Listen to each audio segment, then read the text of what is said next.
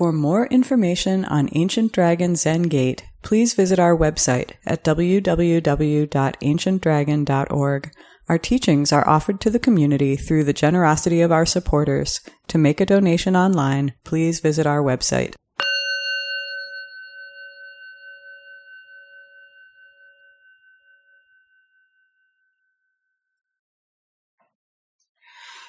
All my ancient twisted karma from beginningless greed, hate, and delusion, born through body, speech, and mind, I now fully avow. All my ancient twisted karma from beginningless greed, hate, and delusion, Born through body, speech, and mind, I now fully avow. All my ancient twisted karma from beginningless greed, hate, and delusion, born through body, speech, and mind, I now fully avow.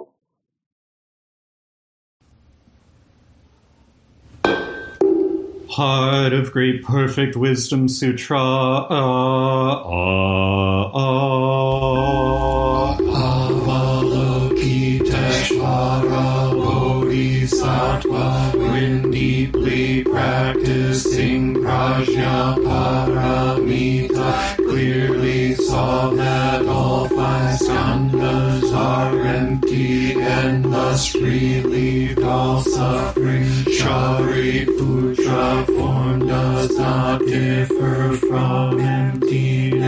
Emptiness does not differ from form. Form itself is emptiness. Emptiness itself form. Sensations, perceptions, formations, and consciousness are also like this. Shariputra, all dharmas are marked by emptiness. They neither arise nor cease, are neither defiled nor pure, neither increased nor decreased. Therefore, given emptiness, there is no form, no sensation, no perception, no formation, no consciousness, no eyes, no ears, no nose, no tongue, no body, no mind, no sight, no sound, no smell, no taste, no touch, no object of mind, no realm of sight,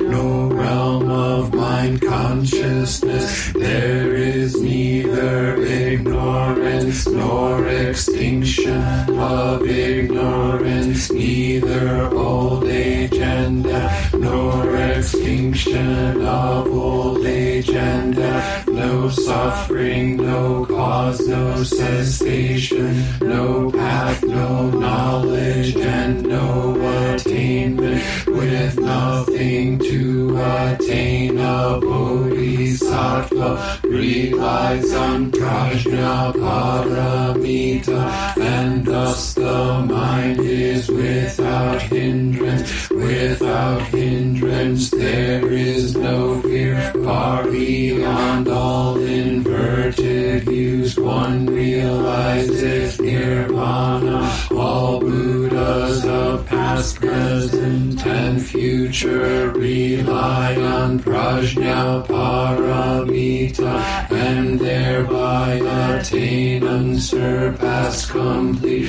perfect enlightenment. Therefore, know the prajna paramita as the great miraculous mantra, the great bright mantra, the supreme mantra, the incomparable mantra, which removes all suffering and is true, not false. Therefore, we proclaim the prajna paramita mantra the mantra that says Gate, Gate, Paragate, Parasamgate, Bodhisvaha.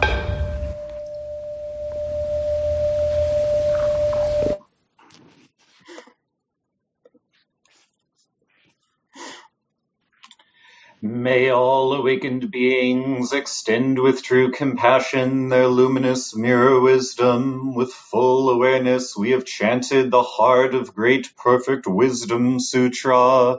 We dedicate this merit to our original ancestor in India, great teacher Shakyamuni Buddha. Our first woman ancestor, great teacher Maha Prajapati our first ancestor in China, great teacher Bodhidharma. Our first ancestor in Japan, great teacher Eihei Dogen. Our first ancestor in America, great teacher Shogaku Shunryu. The perfect wisdom Bodhisattva Manjushri. May all the Buddhas and Bodhisattvas extend their compassion to the benefit and well-being of all sentient beings and to our great abiding friend Maria Sanchez. May she find her true place in Buddha's way.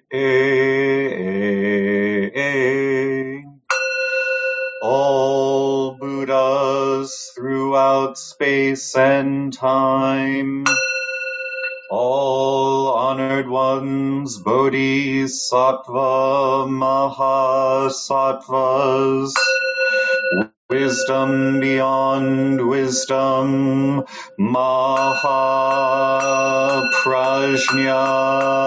Paramita.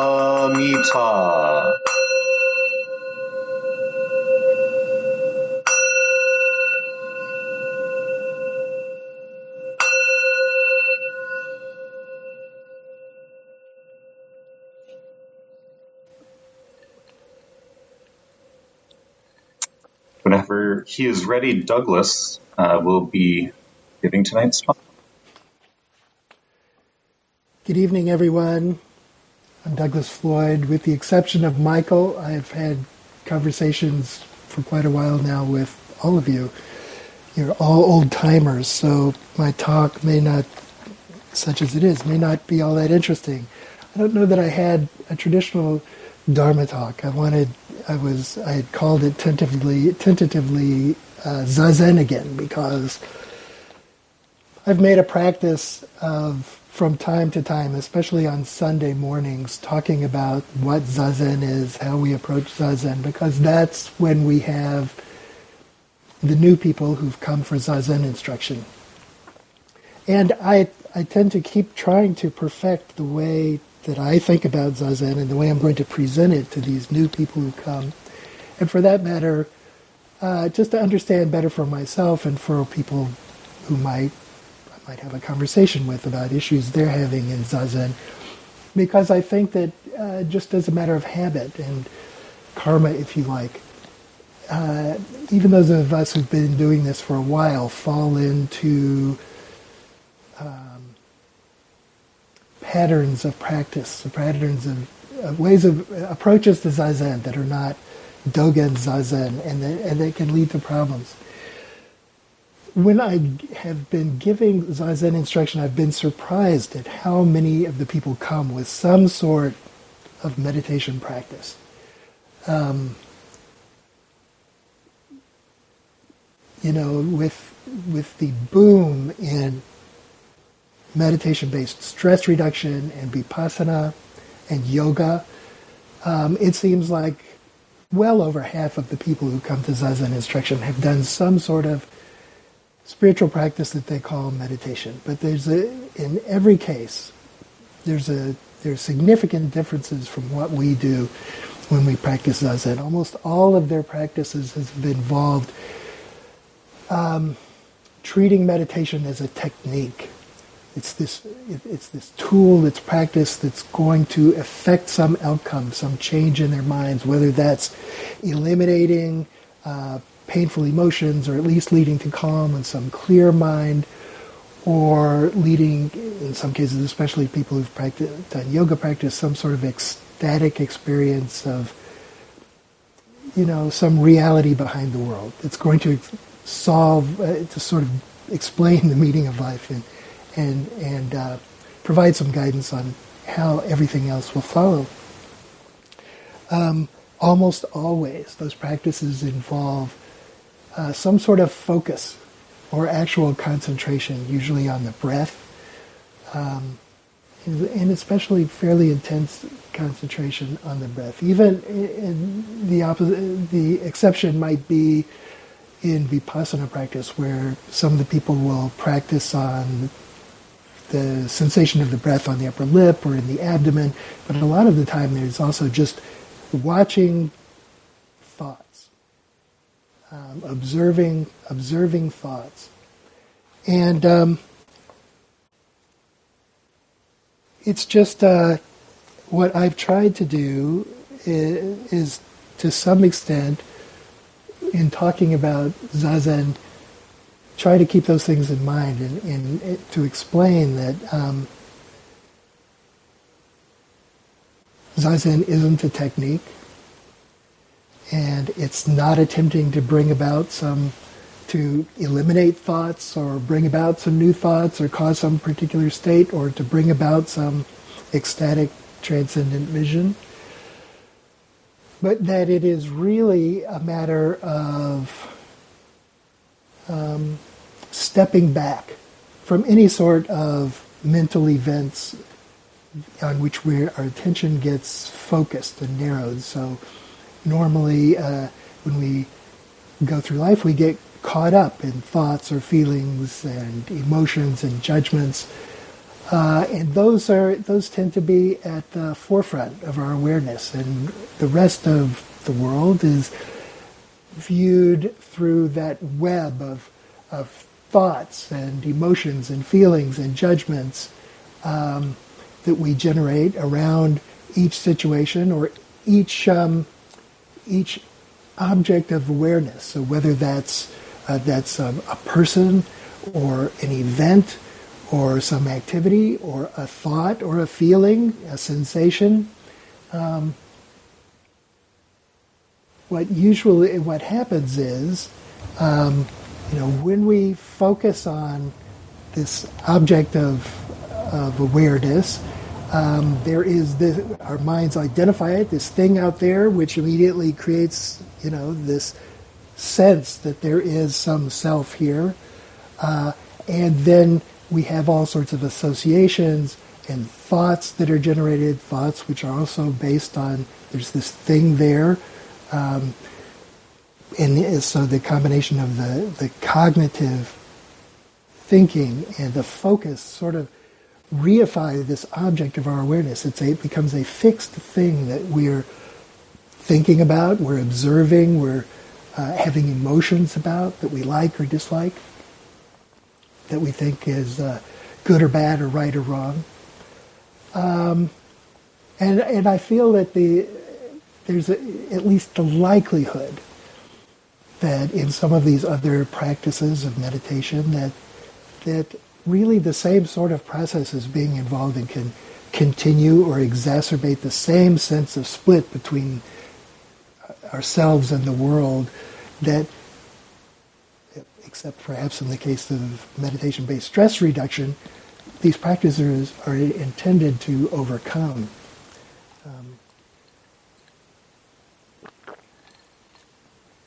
And so I try to talk to them about uh, zazen as as um, returning to this body, the returning to your posture here. Return, let it uh, just waking up, being aware of uh, whatever is present right now, right here.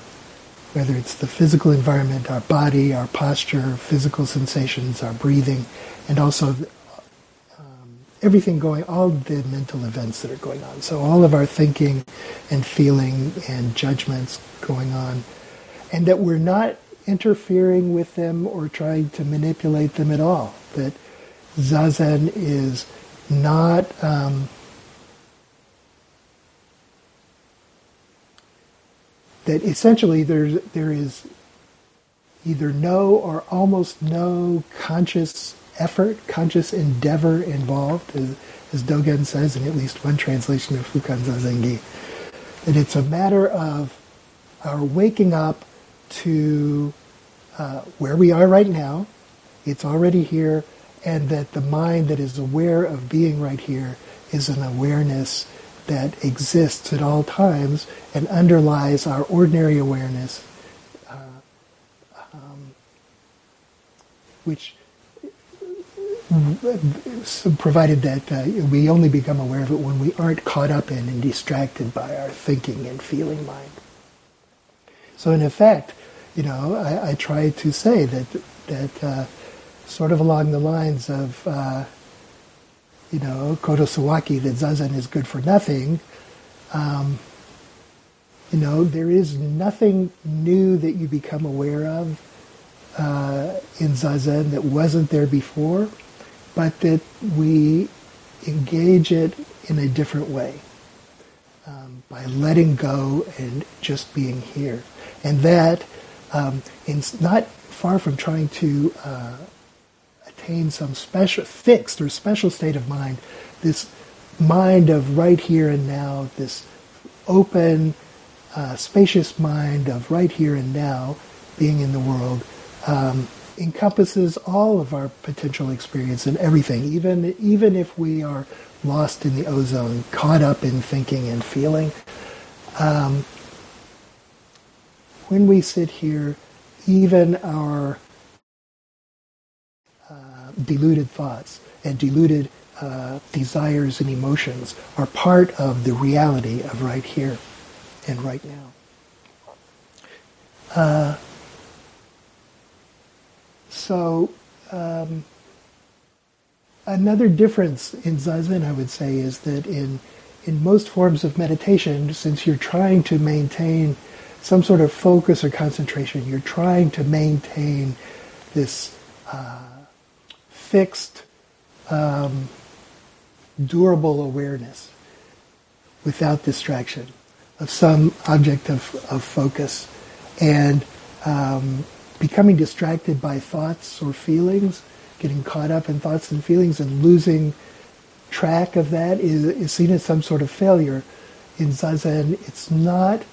There is, and there's a value in, in coming, that waking up from, uh, from being distracted, from being caught up in, in our thinking and being lost in thought. That it's a weakening of the habitual uh, uh, mind, deluded mind of, of the thinking and feeling that we get caught up in. Um, and and I think that that emphasis uh, on is I would try to say that explain that that waking up is not. There are two aspects to zazen. There is this waking up, which happens it's not something that we cause to happen because we're caught up in our thinking. We don't. We, at the moment that we realize that we've been lost in thought, we're no longer lost in thought. We wake up to it, and we come. We are back then in this moment, and our the next step is just the acknowledgement. Yes, we're here, and the intention or the willingness to remain there with whatever is, whether that's you know, the powerful, painful thoughts and emotions, wildly gyrating thoughts and emotions, whatever they may be, we have a willingness to sit and let them be without interfering with them and or trying to control them. Um, just let them alone. Uh, so, as as unnatural in a way as it is, because our normal habit, our karma, is constantly driving us to focus on objects of attention, get caught up in them, generate thoughts, feelings, emotions. This awareness, this being right here now, really is a natural state of mind for us. And, and I try to emphasize that there, it's not a matter of straying to be here or not. That's said, um, at Ancient Dragon, we frequently uh, teach beginners to practice with an awareness of the breath, not really a focus or concentration on the breath, but an, an awareness of the breath, sort of noting the breath or counting the breath. And I see that as different from the practices that most people come to us having practiced before. Rather than f- trying to maintain a focus or a concentration on the breath, when we're noting the breath, when we're counting the breath, the breath is just part, we experience the breath as part of this moment, part of the total experience of environment, body, and mind. Um, that's a different sort of experience, and I make it clear to people that uh, you know you could leave it at any time. It, it's up to you. That uh, maintaining awareness of your posture, for example, just sitting upright, uh, will have the same benefit of that awareness of the breath, counting the breath, awareness of posture, uh, acts as a sort of gateway to the awareness of this full, uh, integrated, complete moment that, that includes us.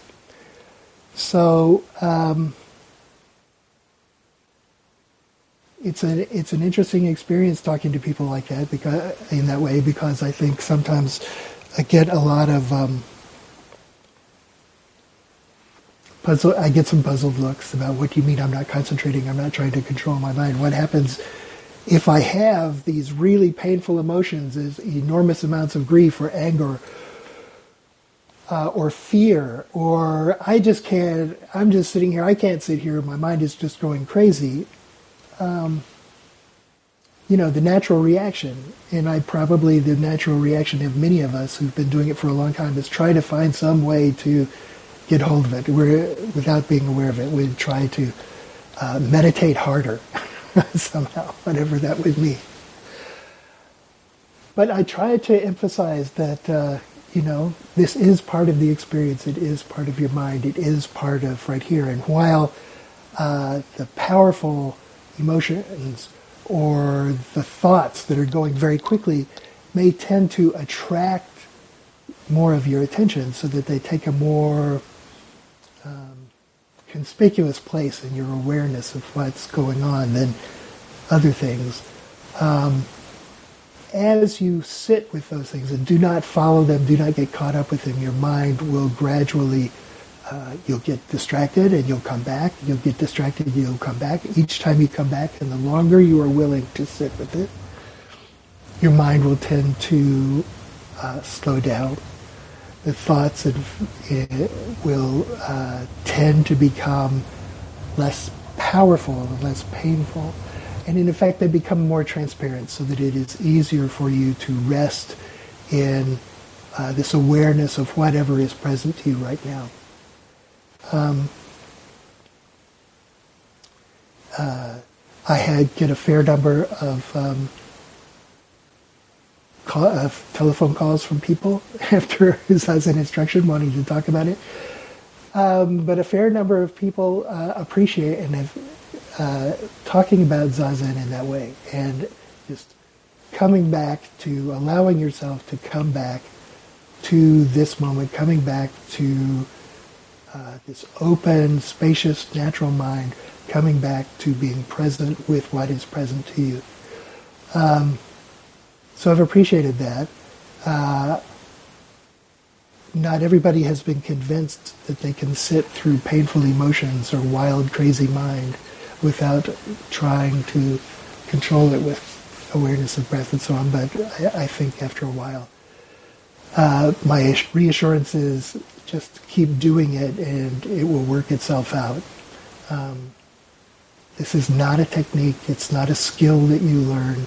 It is just really identifying and learning to come back to that open awareness of, of whatever we're thinking, feeling, our posture in the world around us.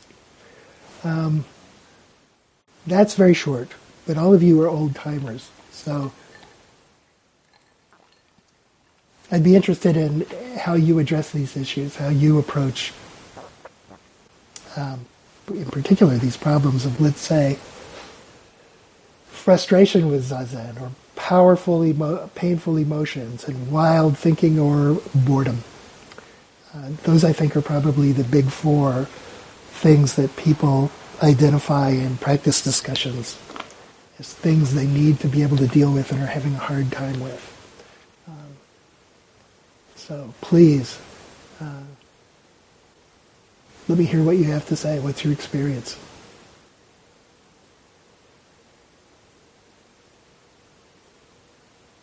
Hogetsu, please.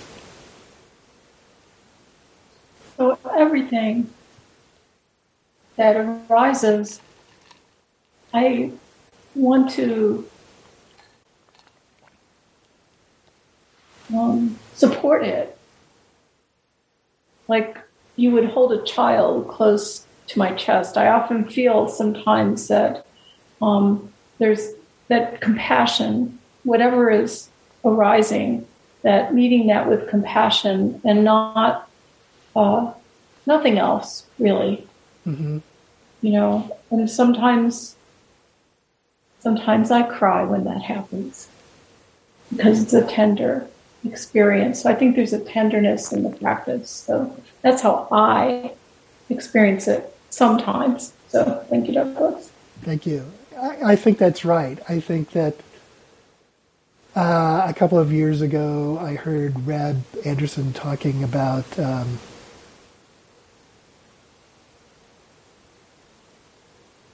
Zazen as compassion toward everything. And um, uh, that I, I, thought that was that was wonderful. Um, that that the way that um, you know we step back from being caught up and open to the world, and it, when that opening brings a warmth to it, I think. Um, an emotional warmth that uh, yeah, and that I think is, is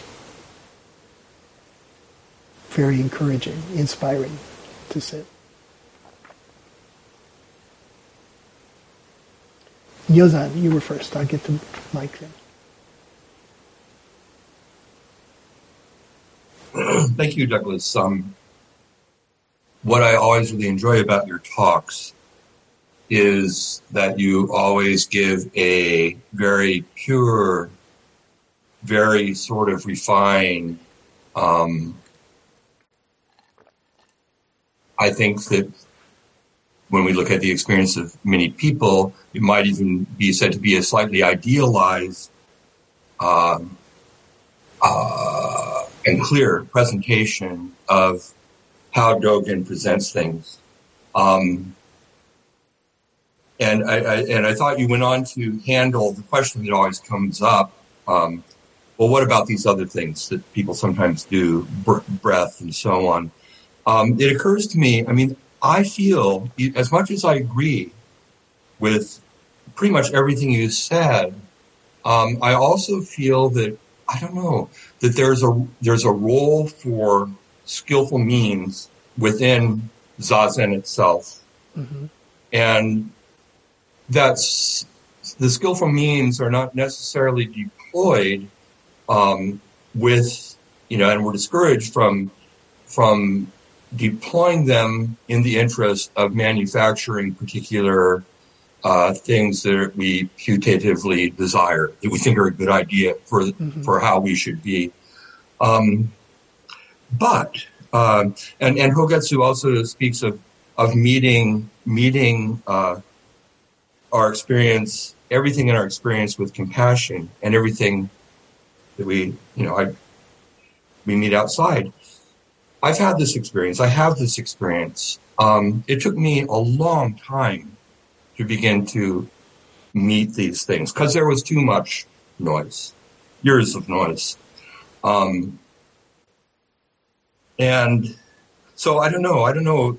There's on the one hand, I want to find a place for talking about skillful means within Zazen itself, and and also there's an idea. Yeah, it's not a it's not a skill, but there's an art. There's an artfulness, and um, that is cultivated and developed like with any art. And I don't want to say Zazen's an art because right away you have to say, no, it's not, you know, but there's something to it, right? And I find in that context, um, I mean, to, to start out with people to tell them, well, just, you know, I mean, it's really good advice to say, just, you know, each thing that comes up, just let go, let go, keep doing that. Um, but very difficult advice. And I think the thing, um, you know, so, so I'm not shy about talking to people about using breath in various ways. You know, there, there's a text by Jury that talks about five ways of doing it, which kind of winds up with where Dogen winds up, but makes room for other things too. And I'm sorry I'm talking so long, but, um, you know, so I, I, I oftentimes talk about letting, you know, when, when they start having difficult thoughts or difficult emotions, which very quickly, if they're different from thought at all, become thought, you know, that it, I, I, uh, that it's, it's useful to say, well, when you, when you have this going on, you know, try letting your mind go sit on your breath for a second and then it'll go. But you, you can set it back there. And, and, and I try to tell them that there's nothing magical about breath. Of course there is, but you know, it's not a matter of trying to, you know, sustain this concentrated thing on your breath, but getting fluid and giving people kind of a means to, to learn to let go.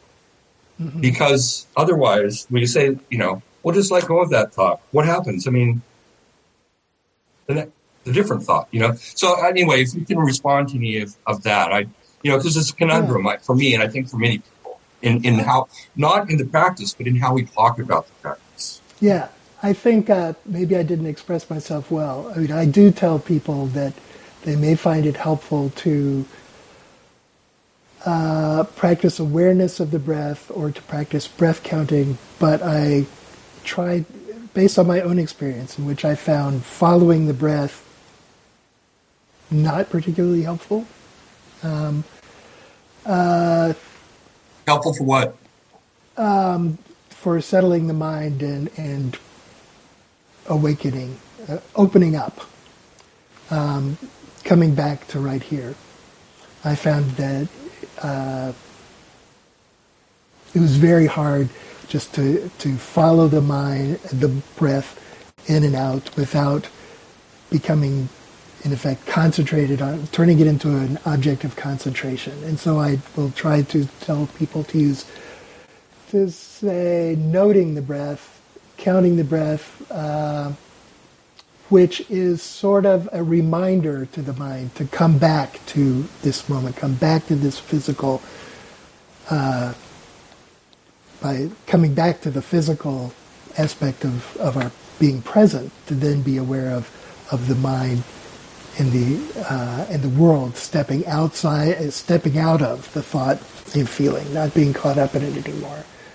Um, so I do talk to people about doing that, but I, I do, uh, and then say, you know, if uh, at some point uh, you can drop it or come back to it uh, if you find it helpful. Sometimes, sometimes you may come to feel that having something like uh, counting or even mindfulness of the breath with a light touch is sort of an impediment to just being right here.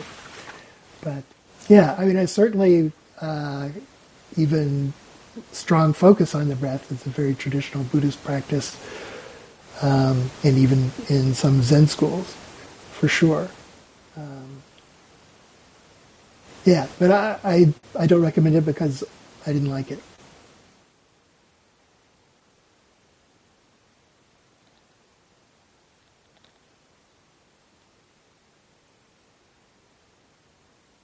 Oh, Mike, you you were next, I think. Thank you. Um, yeah. Um, when I first started sitting, um, and a difficult emotion would come up, I'd, I'd try to stifle it. Um, you know, I'd, I'd say, "Oh, I'm clinging too much to this," and you know, I'll try to, you know, find something like either returning to my breath or doing something else to like not face it or something, or I thought that I was attaching to it, and then of course it would become stronger or would go away.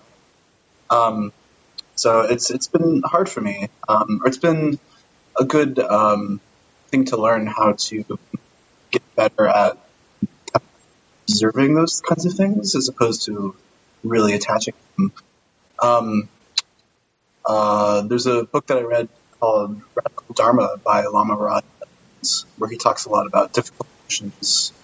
Um, and he has this anagram called Snow Owl, which is not very uh, catchy, but it's going to be helpful. But uh, S N O E L, but it's uh, seeing uh, the thought or emotion, uh, naming it, owning it, which sometimes can be hard, um, experiencing it, more harder. than the hardest of all, uh, letting it go. Um, but the whole process of really, um, if there's this difficult thing that you can't, um, can't just, it doesn't uh, just pass by. Um, that's I found that very helpful, and it's hard for me because then I think, well, then I'm I'm spending a lot of time attaching to this emotion, but um, I feel that sometimes when they don't go, it's been. So I don't know if you have thoughts on that or anyone else. I think. Um, you know, I'm. I think that whatever is working for you to bring you back to, to be able to let the emotion come and then melt away, and just so that you can just return to being here is fine. And I'm when people are extremely upset and having a hard time, it doesn't bother me to. I don't hesitate to say, why don't you just get up and walk around for a little while and then come back to the cushion. Um, sometimes I think that uh, it's just not productive to try and um, uh, endure. I think with the idea that at some point you're just it's just going to all loosen up and everything's going to relax and you'll be open and calm again. Um, yeah, I think sometimes it's just more productive to inter- interrupt the train of thought and then to come back.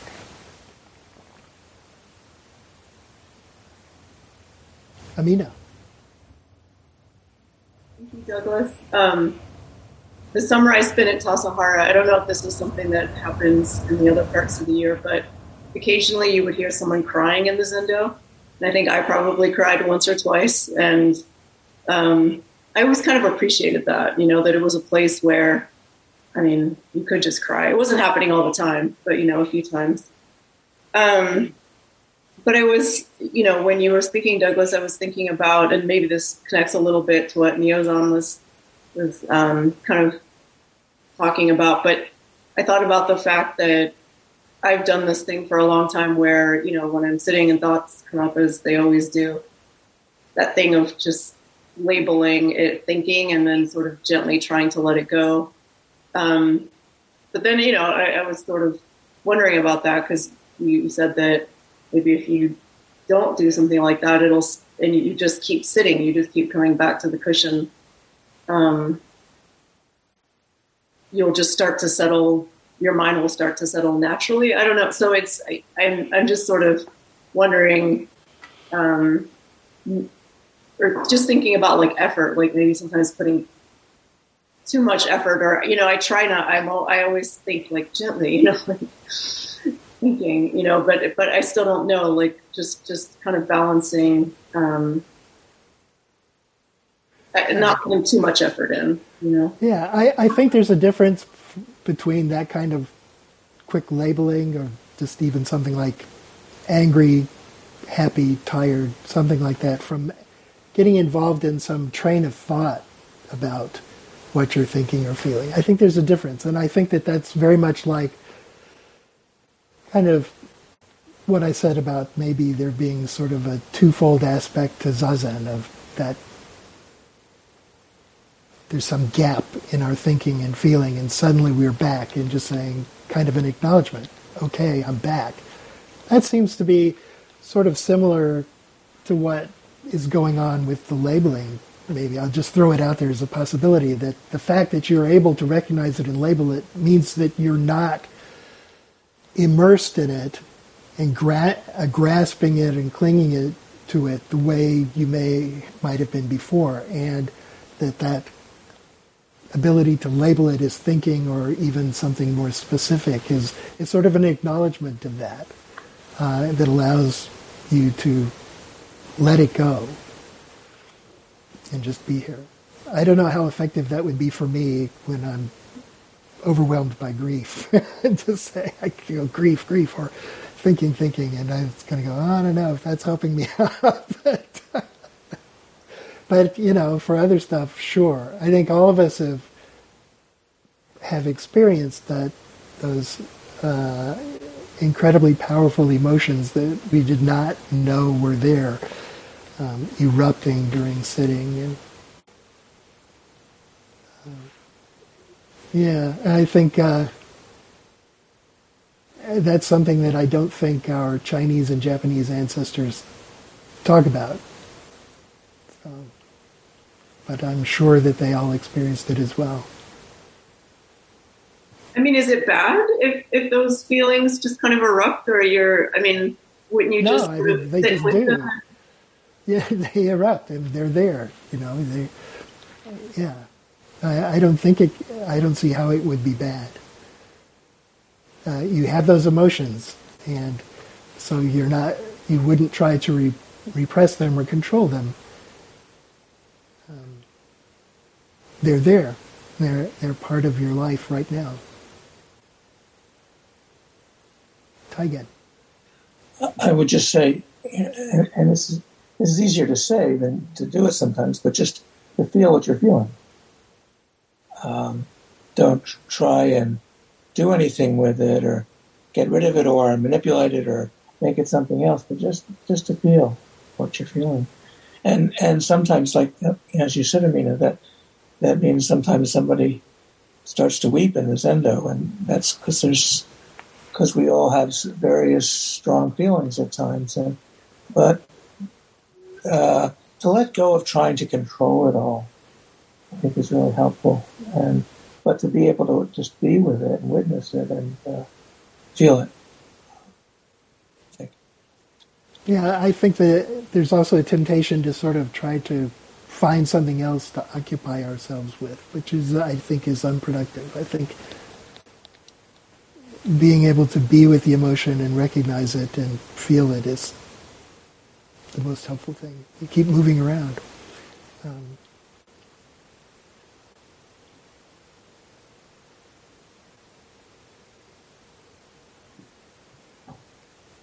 Do you see Bryant's hand, Douglas? I didn't. Ah, there you go. Okay, Bryant, please. That was my uh, sound of one hand.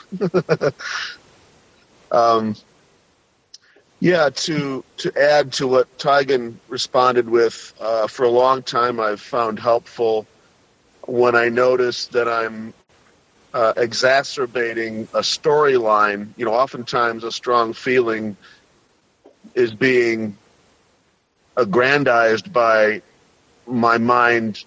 You know, sort of agglomerating all kinds of um, supporting evidence. and uh, you know, it, it, so it's this back and forth thing between this feeling and then, you know, the recognizing my mind will do, uh, and then the la- the automatic labeling, which becomes a storyline. Uh, and the quicker I can see that process happening, which I think uh, uh, in ancient times, papancha was often the term. You know, we're we're constantly spinning these worlds. Um, without our in, without intention, it just happens. That's that's the effulgence of the mind. But the value to me in sitting uh, to work with this, uh, as Taigen said, uh, as soon as I see myself doing that, is to try and get in touch with what does the feeling actually feel like, you know, what, and just just as a, a pure energy, and where is it? You know, is it a is it a tension? Is it a, a thing that's modifying my breath? Where am I feeling it? What does it feel like? Um, but I try not to even dwell too long in that. Uh, but but it's helpful just to remind myself that ultimately a feeling is is an energy, not a verbal construction necessarily. Um, or it's it's you're you're sort of unwrapping it unpacking it. Um, and it's and oftentimes when I have gotten in touch or tried to get in touch and stay in touch with just what the energy feels like, um, it's almost a step away to just go right back to the breath. Um, and so I'll I'll, uh, I'll use a Suzuki Roshi phrase that I found extremely helpful for me. Uh, breath sweeps mind. So I I try and just reconnect with the feeling of the breath, um, going in and out, and usually on the out breath, there's a sort of conceptual sweeping of just, okay, this is reminding me to just slough off the verbal constructions and get back to the feeling of the breath. And I, I found that helps a lot, uh, most of the time, uh, to get sort of reconnect with just the present moment of whatever, whatever's there. So.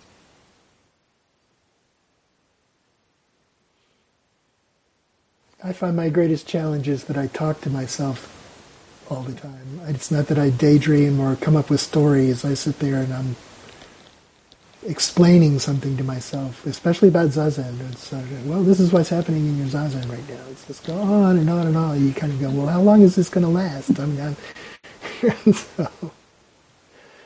Yeah, when I when I recognize that I'm talking to myself or that there's words being engaged, even in even in labeling. Um, you know, I was trying to get. There was a Tibetan teacher that instructed just to have just feel the breath in and out of the nostrils. Don't even think about just just try and just connect with that feeling of the breath just going in and out uh, as a way of sort of non-conceptualizing. you know, just getting re just you know, like you said, you know, that moment of recognition is that mindful moment where we realize that we're talking and that the mind is is spinning words about something. Um, and in that recognition is that moment of grace where we can reconnect with the moment. Um, so. Oh, Michael, I didn't see you've got your hand up too. And then after him, uh, Jan has also raised her. Hand. Oh, okay. Uh, I I started with counting, and that was really helpful for me, uh, simply because it was like you know going for five minutes is a struggle, and then got to get to ten minutes, and then slowly building up the uh, the practice. Uh, I think everybody probably comes at it and has different uh, uh, different things are going to help different people get to a place of just sitting, uh, which I love even now, even doing koan work, let alone trying to do a mantra or visualization or anything like that. That the other methods, the methods, they feel like work, and then at some point I could just stop mm-hmm. and not be trying to do something and be sitting there and that that's zazen that that's the value to me is getting to that place of uh, peace. And what Dogen I love Dogen's expression the Dharma gate of joyful ease. Mm-hmm. and something that Hogetsu uh, made me think of was the going in the other direction rather than ruminating on negative emotions, getting that the kind of blissed out, rapturous, just floating there in the happies and being able to feel happiness and love and compassion. And then that, that kind of helps uh, the mind slacken off. And when the feelings are negative, I remember what one thing, some readings of Dogen at least, mentions the, the the non-separation between the body and the mind and feeling the feelings as feelings, as physical sensations in the solar plexus, in the chest, in the gut, uh, and not having to attach a storyline or a a word even or, or a mental concept to it, but just it being a physical feeling and sensation. And then at that point, still can't make it go away, but sometimes getting into it and feeling it more, it's impermanent and gradually goes away on its own. hmm So uh, that's a great, as somebody who's not an old hat, though, great uh, introduction, great introductory angle to Zazen. So I, I really appreciate hearing that that particular take. Hi, Jan.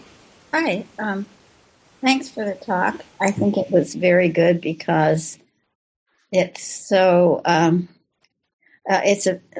You're very non-aggressive about what um, we should be doing or thinking or feeling, and so um, I I have a, a, a distressful time on most days when I wake up in the morning.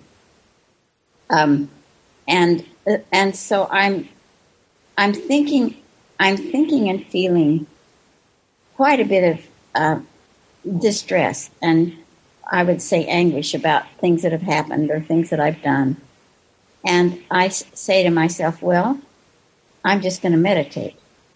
So I get myself all set up to meditate, and uh, all that goes away, and the meditation doesn't help me deal with all that emotion because as soon as I start meditating, I don't have it.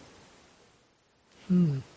And then, uh, and then I get up and go around my day, and I find that um, sometimes during the day these uh, these feelings come back, but it's it it's been really interesting to me because I've I've gotten in the habit of meditating in the morning and noticing that all the things that distress me, and it's not that um, it's not that um, um, it's helped with the distress. It's that it's somehow the distress disappears, and I feel kind of blah. Hmm. I just I just thought I'd bring that up because I didn't want to. so I, I, I I've been been thinking, oh, don't talk about that. And then, what are you afraid of? There I am. That's it. Yeah, I think all of us have had periods when, I don't know, there was something just overall about our life and our experience that carried over, and so our zazen felt sort of blah, but I guess you sit with the blah, that's part of it too, and it resolves itself eventually. So I will hope that this too passes and you're able to return to a more open, calm, and peaceful state where you're not feeling blah. Matt. Yeah, thank you for your talk, Douglas. I'll try to be quick. I know we're coming short on time. I want to go back to your original question about what, what we do when um, Zazen gets tough or difficult. Um, before I was at Minnesota Zen Meditation Center, I um, was at Dharma Field with Steve Hagen for about 10 years. And I had the privilege to assist with meditation instruction with Steve and three other people. And we followed his meditation now or never book. Yeah. Um, and he's got three big pillars of meditation. This is really for Buddhists and non-Buddhists, but meditating regularly, meditating with others, and non-judgment. And Steve would always say that um, meditating regularly was the most important one. But for me, meditating with others was the most important. That really made a huge difference in my practice. I meditated at home by myself for about four years, but when I started sitting in a zendo with other people, just it was it, it changed. It transformed me in ways I can't really explain. And um, now I don't sit at home alone. Even during the pandemic, I needed to sit on Zoom with people. I couldn't do it without someone in the room, without the camera on.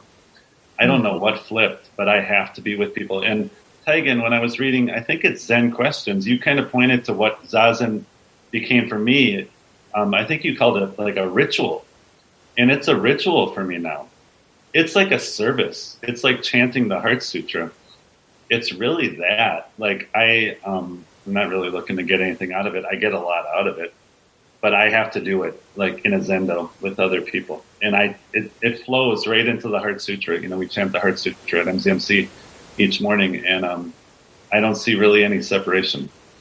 And I really love the ritual aspect. It's you know some some people use that word venerate. It's a little, but but it is a ritual to me, and um, I just love what you said, Jan, because um, it changes. Zazen is fluid, you know, from day to day. And um, I think Jack Kornfield said, if people ever looked into our mind during Zazen, we'd be locked up and they'd throw away the key, you know? no one wants to see what goes on in our mind during Zazen. So thank you, Douglas. That's great. Thank you. Again. Just briefly in response to that, um, uh, I just appreciated everything that everybody said. Uh, in that in that book, man, I call it a ritual enactment or expression. Really, we're just this is a ritual for expressing. Well, I could say expressing Buddha, the Buddha we are, but it's also just whatever is happening. We're this this thing, this becoming intimate with our with ourselves and our mind, and as Dogen says, studying the self. and you know, everything everybody has said is an expression of that. Um, the texture of how zazen is, int- is intimate within us. So, uh, and I just I wanted to say to Michael uh, that um, the way you were talking about it, I, I appreciated where you were coming from, but also just to add to that that uh, we don't have. It, not that we don't have to manipulate anything; it doesn't really work. ultimately, you know, to try and figure it out and make it into this or make it into that. But we do that. That's part of what we do. So non-judgment is also important. Anyway, thank you. I appreciated the talk, Douglas, and everything. everything. Thank you.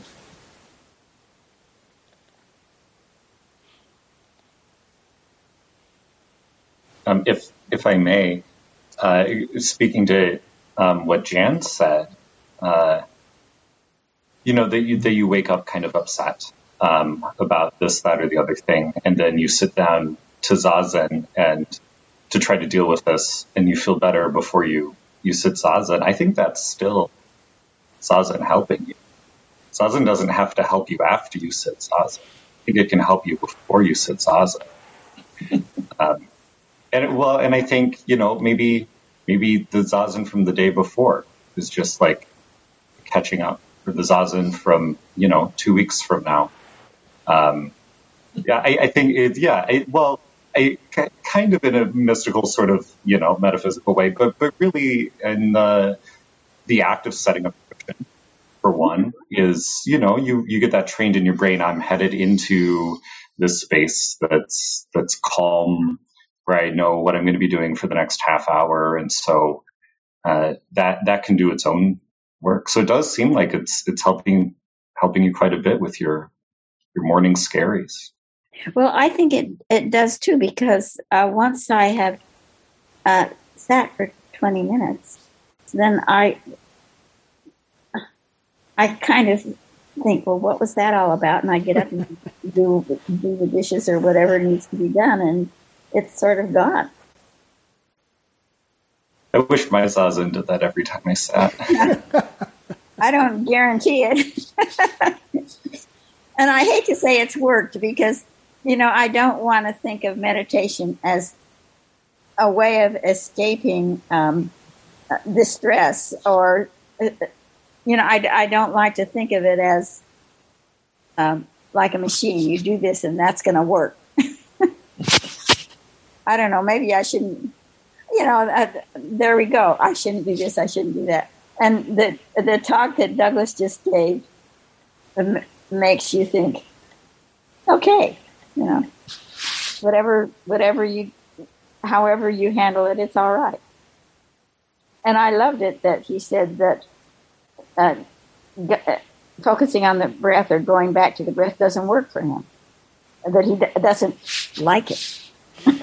I like that. Amina.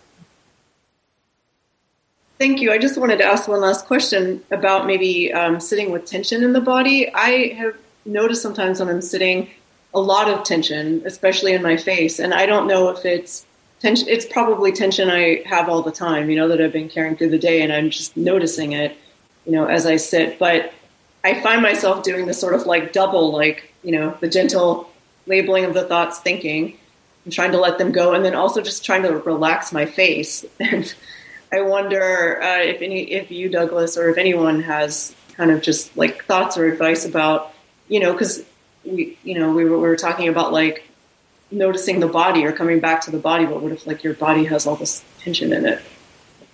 What do you do? Maybe I'm just avoiding things, but when I have tension or I feel like I've got TMJ or something like that, I I stretch. I don't just sit with it, and maybe that would be a better way.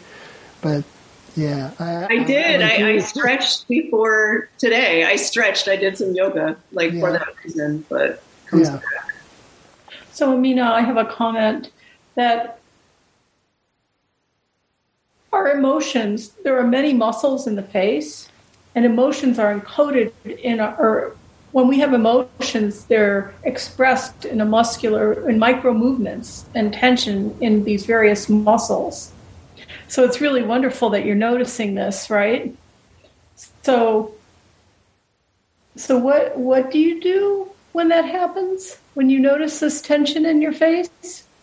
I mean i just I, I notice it and then I just try to relax my face and my face does relax, but then like the thoughts, you know, two minutes later the thoughts are back and also my face is like tense. Mm-hmm. So you notice that that coupling of the physiological and the emotional really. I mean thoughts are there, but there's emotions.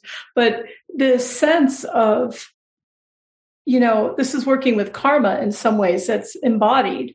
So I think it's really wonderful that you notice that because then you can uh, you do it enough and you do it with compassion, right? Mm-hmm. So, like, I sometimes think of like, you know, Kuan Yin's face of compassion flowing over that musculature. So, this is the art of Zazen, right? But it's a really important thing that you notice, especially in the face, where that tension, you know, we notice it in our bodies and other parts. Sometimes they scream, but it's more and more subtle. So I just really want to encourage you in that.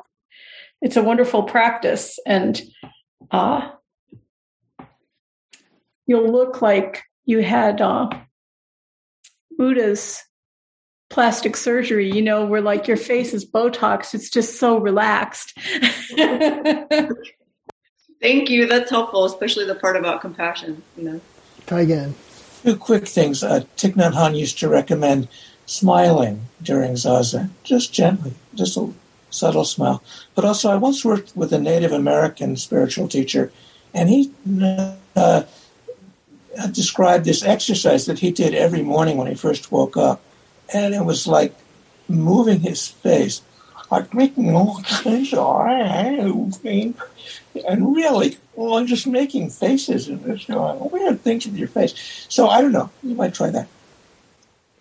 I've I've done that half smile that Thich Nhat Hanh recommended, and um,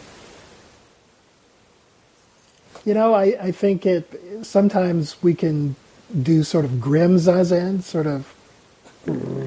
I'm gonna be very serious and concentrated on it. It's kind of hard to do that with a half smile on your face. It, that it does bring a certain amount of openness and warmth. It's a mind-body connection there. Uh, so I've always appreciated that that tip of his.